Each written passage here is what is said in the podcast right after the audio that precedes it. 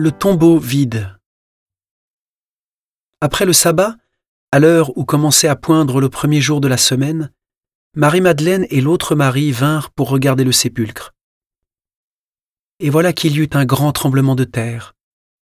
L'ange du Seigneur descendit du ciel, vint rouler la pierre et s'assit dessus. Il avait l'aspect de l'éclair et son vêtement était blanc comme neige. Les gardes, dans la crainte qu'ils éprouvèrent, se mirent à trembler et devinrent comme morts. L'ange prit la parole et dit aux femmes, Vous, soyez sans crainte. Je sais que vous cherchez Jésus le crucifié. Il n'est pas ici, car il est ressuscité comme il l'avait dit. Venez voir l'endroit où il reposait.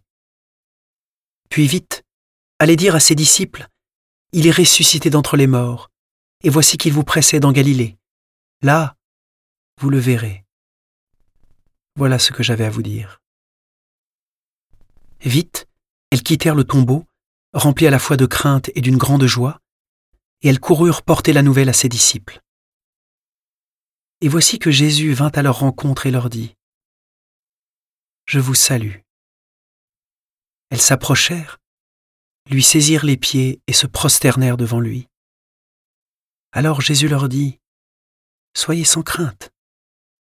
Allez annoncer à mes frères qu'ils doivent se rendre en Galilée. C'est là qu'ils me verront.